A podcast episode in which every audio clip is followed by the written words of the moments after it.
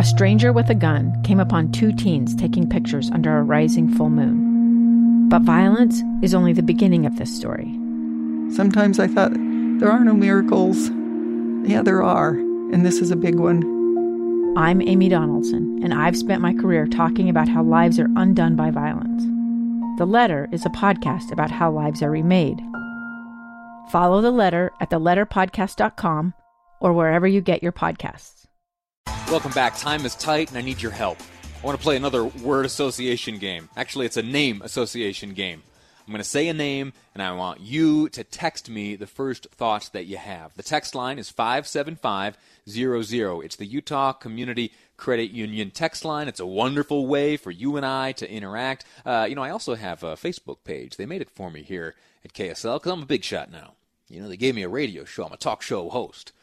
So if you wouldn't mind making your way over to Facebook, type in Lee Lonsberry. You'll see my little picture there with a logo for the program, live mic up in the corner. Click like, would you? And maybe share it with your friends. On that resource there, on the Facebook page, I try to post the information that supports all the segments that we bring to you each day. Producer Amy and I spend the mornings combing through the headlines, reaching out to our sources, and putting together a program which we hope is informative and entertaining and worthwhile as you make your choices of what to listen to. And we hope each day that what we bring to you is deserving of your attention. And there is more to gain at our Facebook page. If you'd be so kind to check that out, give it a like, and touch base there every once in a while. This morning I was on Facebook Live, and I was talking about Elon Musk, talking specifically about a tweet that he shared just the other day after I was wrapping up here on the radio. I pulled up Twitter, and I saw that Elon Musk had made quite a splash on Twitter. So if you would, just take a moment, share with me your thoughts on Elon Musk. More specifically, is this guy a hero or is he a villain? Is Elon Musk a hero or a villain? Share those thoughts with me either on Facebook or at 57500, the Utah Community Credit Union text line. Now, the text. Again, it was Monday afternoon, just after I had wrapped up chatting with you for a few hours here on the radio. Elon Musk sent the following text. It reads, Tesla is restarting production today against Alameda County rules. I will be on the line with everyone else. If anyone is arrested, I ask that it only be me. If anyone is arrested, I ask that it only be me. Now, it's interesting. You can analyze this in so many different ways. So many different ways to look at this. There is both defiance and nobility, possibly even stupidity and greed baked into this text. Tesla is restarting production today against Alameda County rules.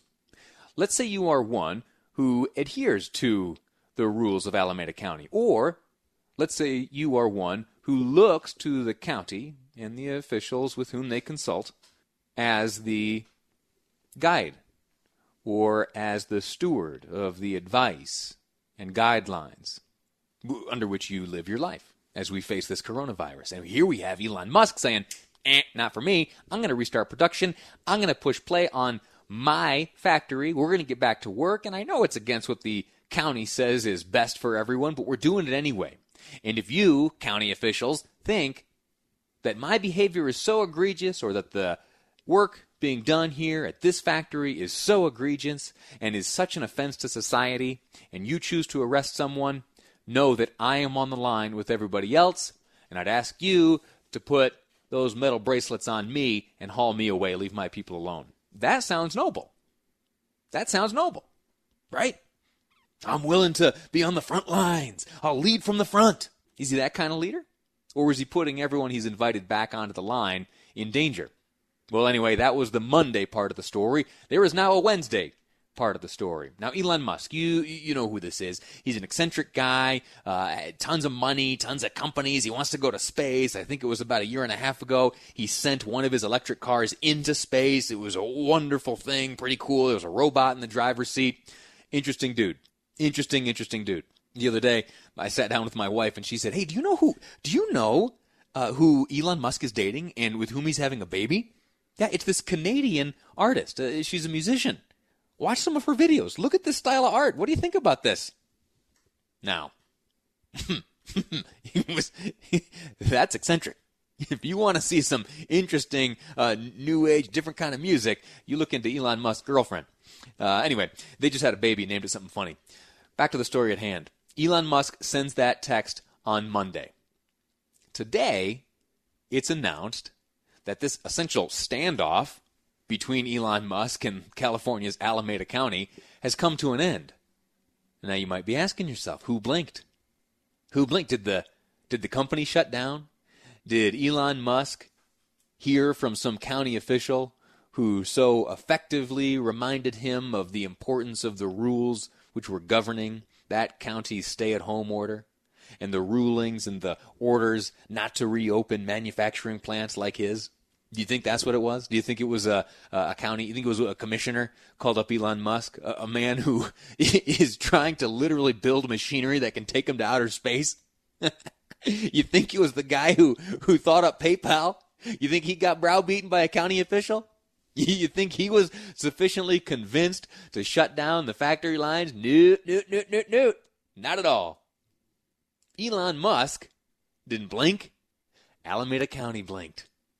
In fact, the county has given its blessing for this factory of Mr. Musk's to reopen and for these Tesla automobiles to get back underway.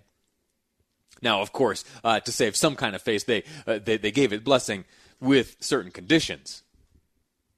This factory must maintain, quote, minimum business operations. What the heck does that mean? It's squishy enough it could mean anything.